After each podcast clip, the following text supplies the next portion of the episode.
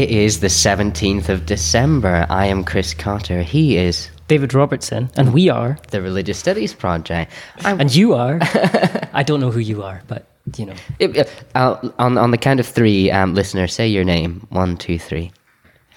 So nice to meet yeah, you. Yeah, good to see you again. Um, this week's episode is the Therwil Affair: Handshakes in Swiss Schools with Philipp Hetmanczyk and Martin Bürgin. And this is an interview by Thomas White, recorded at the E A S R way back last summer. Um, we talked about it quite a bit last week, so you probably know what's coming. If you don't, I'm going to pass over to Thomas and he'll tell you. Hello there, I'm here in Bern, Switzerland at the E A S R. We're on the uh, final day, and I'm joined here by um, two uh, Swiss early career researchers here, Doctor Philipp Hetmanczyk and Martin Bürgin, both from the University of Zurich. And um, because it's based in Switzerland, this conference, and we need to really get to grips with issues that are affecting you know, you know Swiss um understandings of religion and politics and religion in the public space, we're going to be talking about the uh, Therwil Affair. Um, this, as far as I remember from reading in the international press a couple of years ago, was a, a big issue that um, kind of you know carried on the winds of international press, as often uh, sensational religious controversies do. Um, but I suspect I'm not the best person to introduce this to our listeners. Um, so, uh, Philipp, Martin, um, What what was the Therwil Affair? Can you please explain this for us? So what you by now, what we by now call the Therwil Affair, is named first of all after the place Therwil. Therwil is a little uh, town close to the city of Basel, which probably might be better known.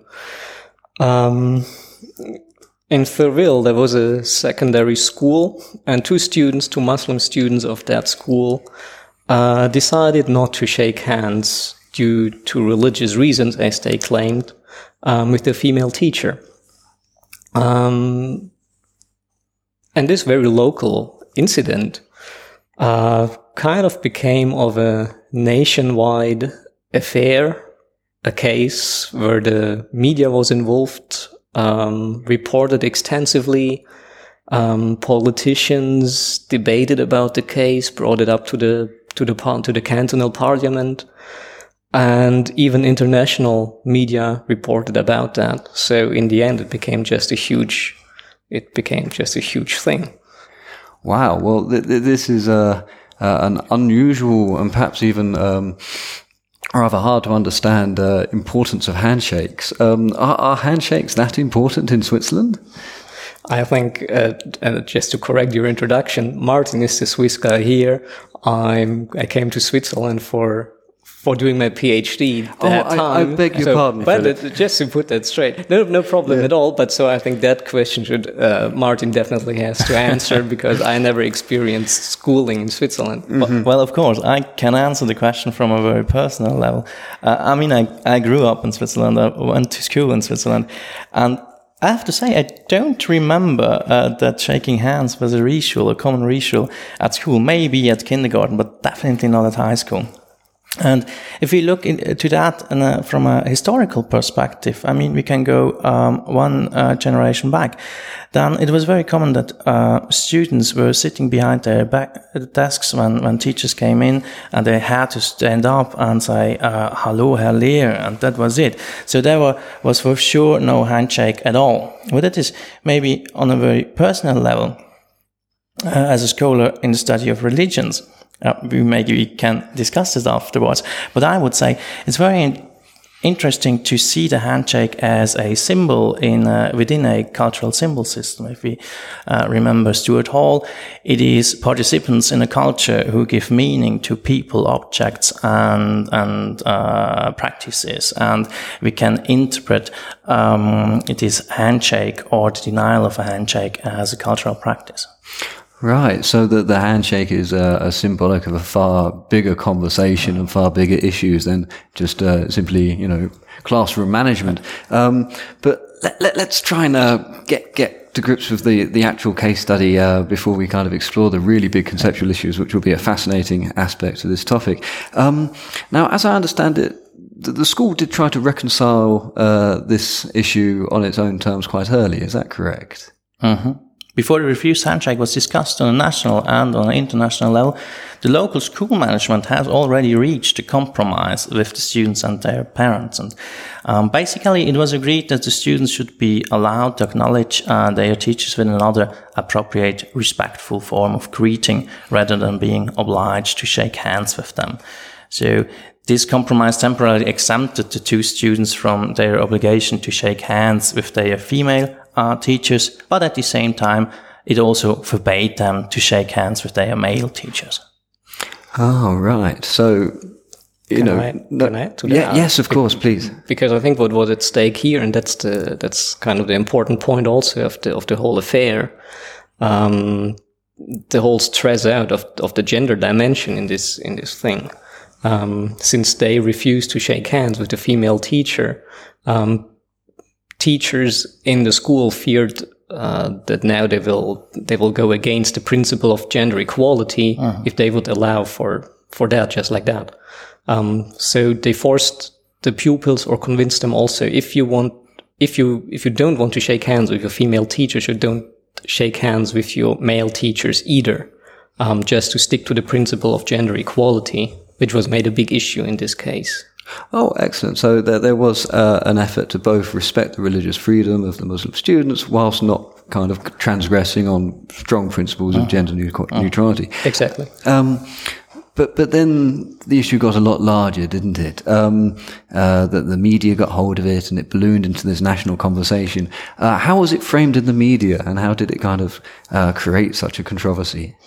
Yeah, it exploded when the, the arena, I would say the, the most influential uh, political T V program in Switzerland, sub, uh, addressed the subject in two specials uh, under the lurid titles Angst vor dem Islam, Fear of Islam, and Schweiz ohne Gott, Switzerland without God. Um, then a barrage of reports and comments in the media, as well as the demand of concrete political measures postulated by politicians of influence on a national level, put pressure on the cantonal authorities and politicians in Basel country. I, th- I think we have to add to that also that um, the solution found by the school was just meant as a as a short time span compromise. Mm-hmm. The school wanted to have it uh, fixed on legal terms, so they asked for um, legal Um, I don't know, legal expertise mm-hmm. to check into the case, because the school wanted sort of defined standards um, to which they could refer in case something like that would happen again. And so they draw it to a to a legal level, and this then made the whole thing public mm-hmm. and mm-hmm. and raised the media attention. Yes, yes, yes. So we have then both or two systems kicking in with both their own interests, the the lawyers and the lawmakers, um, checking on this issue on gender equality, freedom of religion, educational law, and parallel to that, um, the media eco, of course, trying to make that thing kind of a hot topic. Uh-huh. What, what, what were the media discussing it within a, a legal frame? Were they using kind of legal terminology, or were they using kind of more more populist ways of engaging with the issue? Yeah, definitely. It was about, uh, as we said, the equality of women and men. It was about Islam and Islam as a, as a thing which has to be feared. Um, it was about uh, Christian culture. It was about liberal culture. Um, and so the, the, the whole discussion, um, was not really about the, the, the, the I couldn't say uh, it exploded from away from this uh, very local issue. But that was also possible because the media um, could connect it to other to other hot topics yes. and hot debates like uh, building mosques in the public mm-hmm. sphere, um, wearing the burqa, and other debates which are currently. Um, which already existed, which already dominated. existed before, and the Therwil case was just another piece huh. in that sort of of chain of, of discussions. Mm-hmm. Um, but that again, this then put it in line with um, yeah Swiss culture versus um, Muslim immigrants, Muslim immigrant culture. Right, so we, we've got this discussion of a, a kind of culture war taking place, uh, or certainly that framing of the issue. Um, for our, our, our listeners, perhaps who might not be experts in Swiss culture or the, the history of uh, you know Swiss national identity, um, what what are the key tropes or key narratives that can help you know understand the uh, the, the forces behind this conversation, this national debate? With different narratives here, but I would say one of the most important topics is that of the equality of women and men, and for that one has to know that in Switzerland. Um, women um, became their right to vote not until nineteen seventy-one on a national level, and in one specific canton uh, called Appenzell Innerrhoden as recently as nineteen ninety-one. Wow! Following a decision by the Federal Supreme Court, so not on a basis democratic level. But now it's very interesting to see how the same conservative parties and sometimes also Uh, the same, the very same um, politicians, now a little bit older, uh, which opposed uh, the, the the right to to vote for mem- women a few decades ago, act now as the spokesman for an equality of uh, women and men against, in their point of view, archaic forces um, which which menace which menace Swiss women.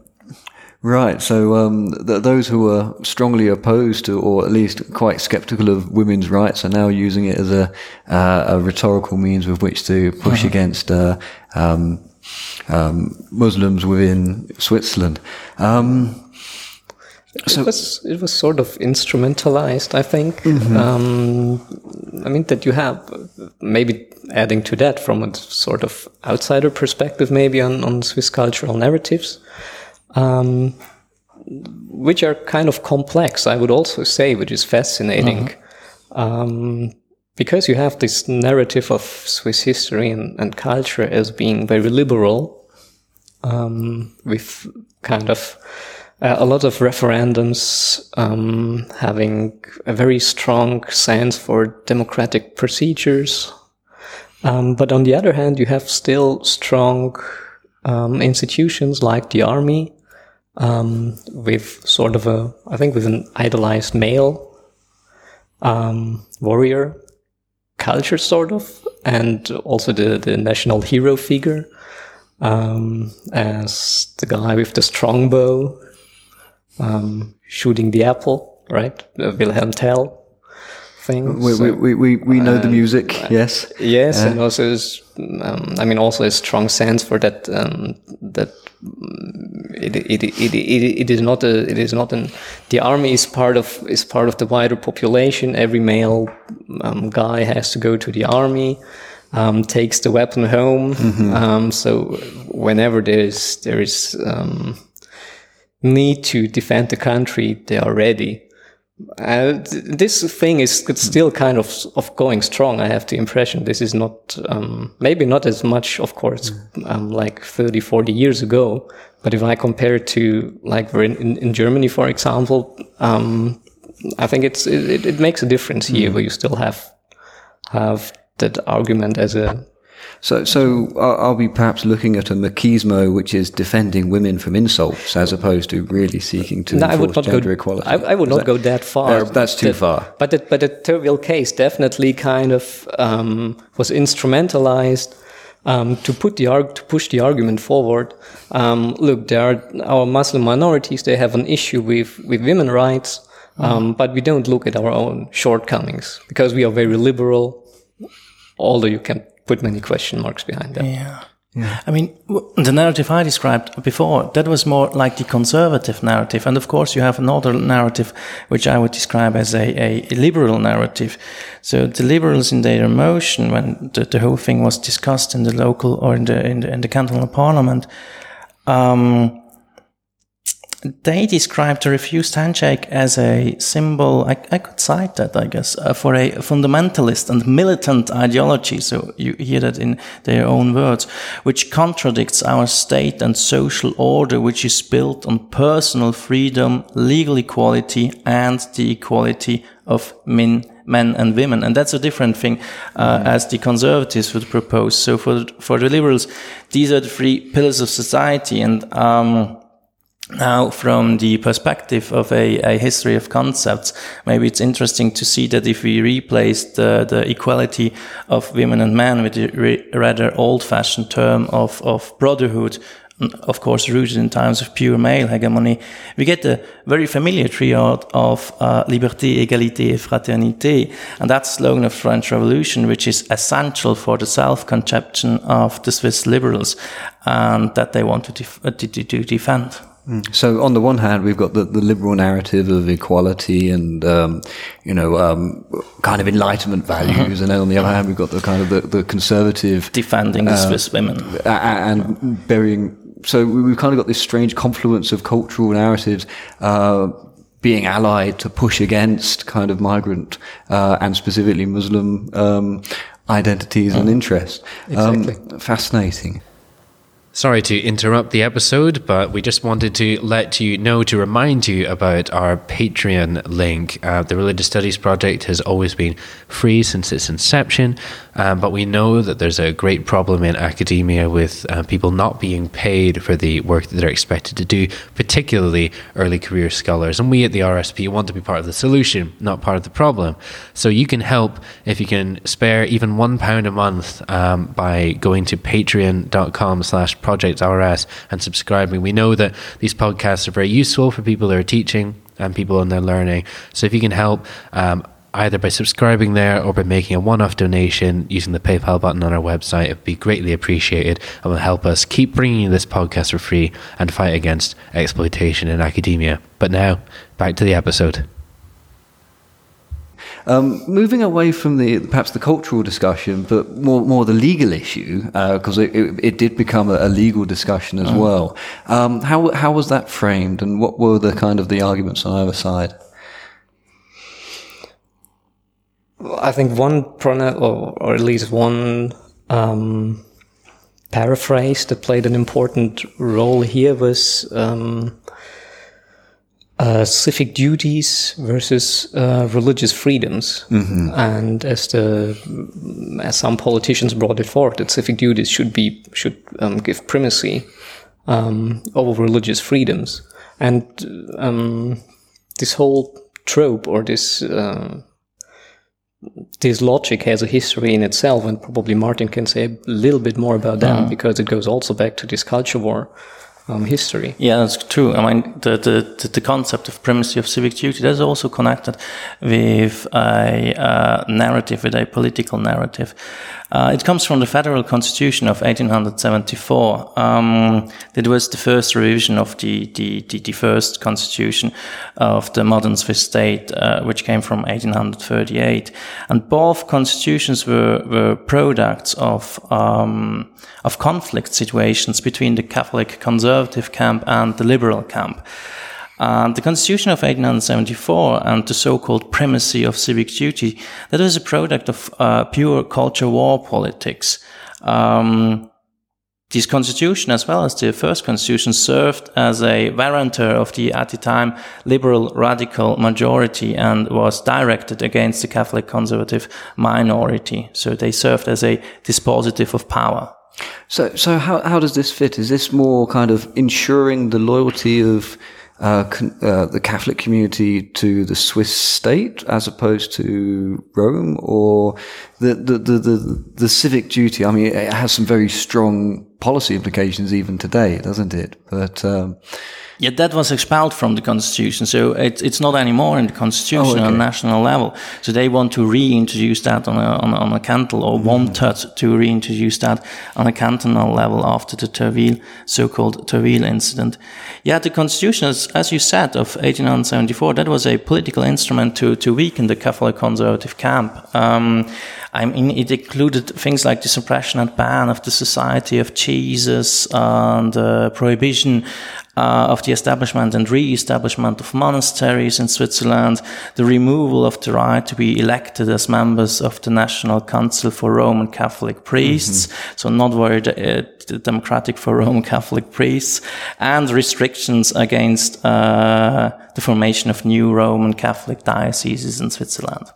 That was a pure culture war product. So, um, uh, and this um, narrative of civic duties was being mobilized to push against the, the, the religious freedom arguments. Mm-hmm. It was brought up again, yeah, interestingly, yeah. although it has this kind of, of a history package. But, uh, yeah, in the end, they had to, to drop it again. They did not, mm-hmm. uh, although it was brought up in the discussion, yeah. if it should be included in the constitution again, mm-hmm. in the cantonal constitution, you have to say. Um, But it was it, it was dropped because, of course, it was a lot of a lot of legal question marks behind yeah. it. If that was still possible, yeah. a lot of, of anyway. Um, to your question about the legal framing, because that that's not it. Um, what they still introduced um, is um, that cases like Therwil has now to be reported to um, the Bureau of Immigration Affairs by the teachers. Um, this is now part of the educational law. And I mean, since you asked how this changed, then now the perspective on the Therwil case, um, because it is clear now, if, if you now bring it up to the, to the Bureau of, of, um, Immigration Affairs, then the whole issue of religious, um, diversity in the classroom is now being reduced to an issue of, of immigration questions. So, so we've we've got an an incident that takes place in a classroom now being an issue of immigration. Um, is there is there a more a more to the story there? I mean, were the, the Muslims recent the the two Muslim uh, school children, were they um, recent immigrants, or were they you know, were they citizens? Or you know, it's, it seems strange to have. I think it's second generation second generation kids. Um, but probably not Swiss citizens yet. Yeah, I think I think from Syria. Yeah. Oh wow. Okay, so um, so we're we're starting to almost get um integration issues uh, yes, starting totally. to be um, but but kind of integration at a, a national policy level uh being focused on you know what's taking place in the classroom. Um, I think that was uh, the, the thing why politicians took took uh, the whole issue uh, on a on a national level to speak about uh, questions of, of of migration, immigration, and not maybe not that much about handshakes. Right. Um, Yeah, so carrying over into broader anxieties and concerns about, you know, immigration to Switzerland. Um, is, is that how it relates to other controversies? We were, you know, suggesting earlier that, that there are other, um, points of conflict perhaps between, um, um, the national narrative of culture and yeah, immigrant I, communities. Yeah, no, actually that we're talking about immigration, I think there's, uh, we already mentioned like the burqa, the, the, the mosques, the minarets. Um, but I think what we forgot so far is also the debate about immigration as mm-hmm. such. Yes, yes. Um, because that's a big topic too. Um, this is about the integration of Switzerland in wider Europe. Um, because Switzerland kind of experienced a, a huge influx of um, uh, foreign workers mm-hmm. from all around Europe. And this led also to an intensive debate um, about immigration, local culture, um, fears of um, local customs and Swiss culture sort of um, dying out. Um, and I think this was just another issue to which the Therwil thing could be associated. Yeah, so the the the the the, the, the site of the school being very much a, a focus of um, you know identity politics. Um, and throughout the conference, uh, we've been hearing kind of papers that have uh, explored the idea that. Um, Schools are not simply places where people learn, but almost kind of centers of ideological production where people are inculcated or children are inculcated with certain values and certain uh, behaviors and certain perspectives. Um, what, what do you think are the implications uh, for education as such when it gets drawn into these kind of national controversies of culture, citizenship, and diversity?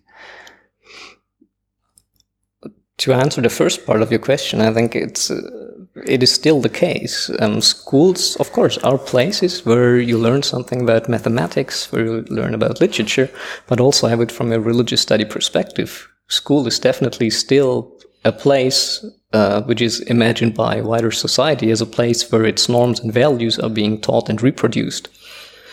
Um, so I think this is not, not gone. But the question is then, what norms and values do you want to teach in school? Mm-hmm.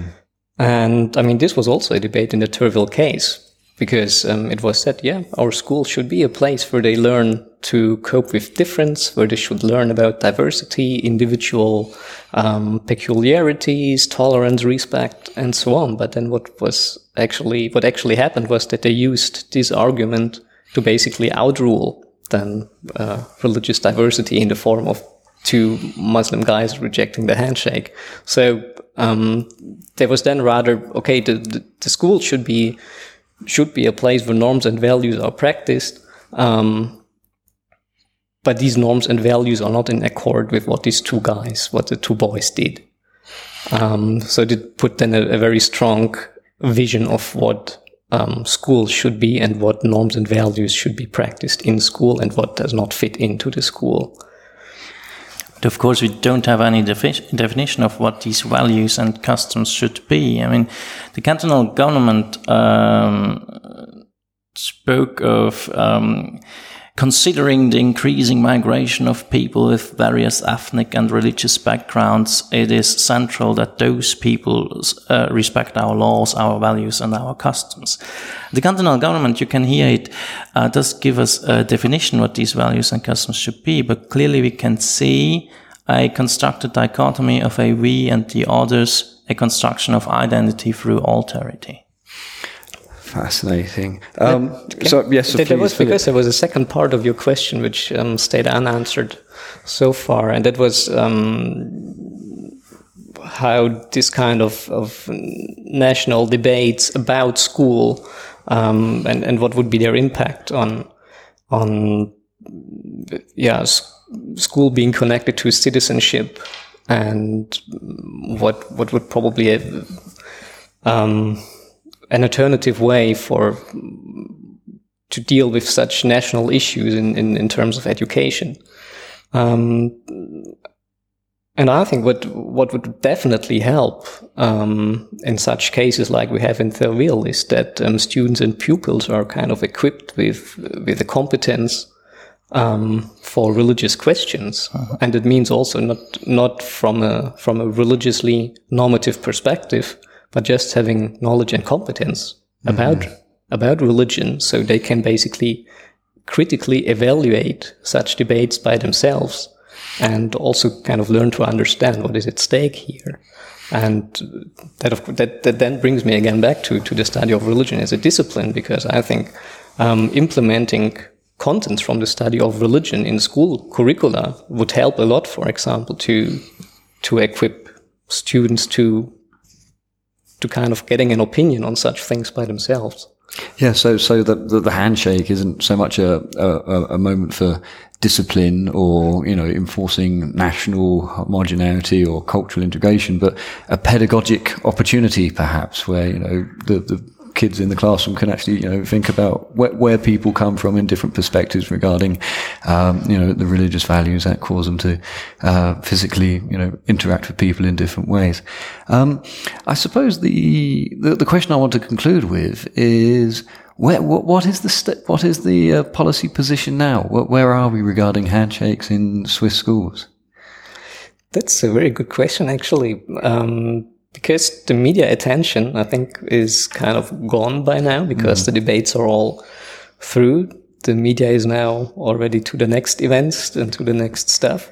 So what kind of kept almost unnoticed is that the debates in the parliament went through with the respective change of law, as we described earlier. Mm-hmm. So um, the civic duties over religious freedoms is not has not become part of the constitution, but... Um, teachers have to report to the immigration office um, such incidents, but this then now is kind of out of the media attention, and the the case now with this is um, more or less settled. Mm-hmm. But with with the respective political outcomes, um, which you can see as a yeah, I mean, it it it will have an influence on on further cases, because it is now kind of pre-structured um, further. further ways of how to handle with such cases, which this is what the politicians wanted, but which is also kind of um, given away the chance to probably have a more thorough debate on religious diversity in schools. This chance is now some somehow out. Mm-hmm. Yeah. Um, well, thank you very much, Martin, Philipp. It's an extremely stimulating conversation. Um, any final comments before we sign off and say farewell to our listeners? uh, I think we're all keen to enjoy a beer uh, now at the end of the conference. Um, and the next media organization in, in Switzerland will come for sure. Wonderful. Definitely. Okay. Thank you very much, gentlemen. Thank you. Right. Thank you so much for that. Um, I, and, and it was a real sacrifice on Tom's part because the conference had finished. We had already repaired to a public house. Um, I was there with uh, with Sammy and uh, Suzanne Owen and a few others. And then Tom had to say, I need to go and do a podcast now. And he left. So thanks doubly for that, Tom. Yeah, what a trooper. Um, I should also say seventeenth of December, it's my dad's birthday today. Happy birthday, Dad. Happy um, birthday, I, I Doctor Cotter. Yeah, I don't know that you listen to the podcast, but um, I will make you listen to this one. um, that's always a thing that, uh, that uh, comes up pretty much one week before Christmas every year. Um, yeah. He gets two sets of presents, and you get presents, listeners, in the run-up to Christmas each year. You get our festive midwinter, non-denominational, non-specific, totally inoffensive special. That's right. And um, I don't know if I would say totally inoffensive, as it is hosted by the um, the indefatigable Jonathan Tuckett. Um, and this year we're playing a version of The Chase. Um, not exa- not exactly the same as B B C's The Chase. In fact, we changed enough of it so that we couldn't possibly be held legally accountable, but inspired by B B C's The Chase. Exactly. So that was quite fun, and you'll uh, you'll get to meet our uh, you know mystery chaser, and then we'll see who manages to um, to walk away with the the crown, I suppose. Yeah. If you've if you've watched our or listened to our previous Christmas specials, all of which are available on the on the website, and we'll probably share them in the run up to Christmas, Uh, you might have a fair guess as to who our mystery uh, chaser slash champion of champions might be. Exactly. And um yeah so that'll be going out on Christmas Eve, um after which point we'll have a break for a couple of weeks, um just to let everything settle, but um i think i think i said we'd be back around the fourteenth of January. That's right. But if you're in need of your R S P fix in the meantime, don't forget that if you're supporting us through Patreon, um or if you uh, are at the University of Alabama or a member of the B A S R, you can check out our uh, monthly Discourse episodes, which is our kind of news and current affairs program, um, hosted by either Chris or myself and a, and a cavalcade of guests. Mm-hmm. And you can also check out our have, Are You My Data series. We've got two of those up so far with Russell McCutcheon and Carol Cusack. Um, and that's a bit more of a kind of, um, well, it's listener questions for a start, and it's a little bit more... Um, less about research, more about the people, yeah, and, and their job. It's the Religious Studies Project after dark. Yeah, um, religious R S P late. um, so if you want to hear uh, some more sort of controversial stuff from them, you should check out those episodes. And both of them are absolutely hilarious, and uh, really, actually, some really good insights in terms of academic careers, the academic field, the way that the university sector works today. So I do, uh, I recommend you checking those out. Fantastic. And thank you, listeners, for bearing with us throughout the year. And we look forward to seeing, well, to being heard by you in twenty nineteen. And, and before we go, we should also say thank you to all of the editors who contribute week in, week out and make this possible. And all of the interviewers, um, and indeed all the interviewees uh, who've taken part this year. I think it's been a fantastic year myself. So thanks, all of you. And thanks, thanks for listening. listening. The Religious Studies Project is sponsored by the British Association for the Study of Religions, the North American Association for the Study of Religion, and the International Association for the History of Religions. Brought to you by founders and editors-in-chief Chris Cotter and David Robertson, and managing editor Thomas J. Coleman the third. Our features are edited by Jonathan Tuckett, and our Opportunities Digest by Yanna Shirley. Podcast transcription by Helen Bradstock, with audio assistance from Gregory Schneider and Samuel Ward. Social media managed by Ray Radford, and sales and marketing by Sammy Bishop. Don't forget, you can support the project using our amazon dot com dot co dot uk and .ca links, or by donating at patreon dot com backslash project R S. And you can find us on Facebook, Twitter, Google Plus, YouTube, iTunes, and other portals.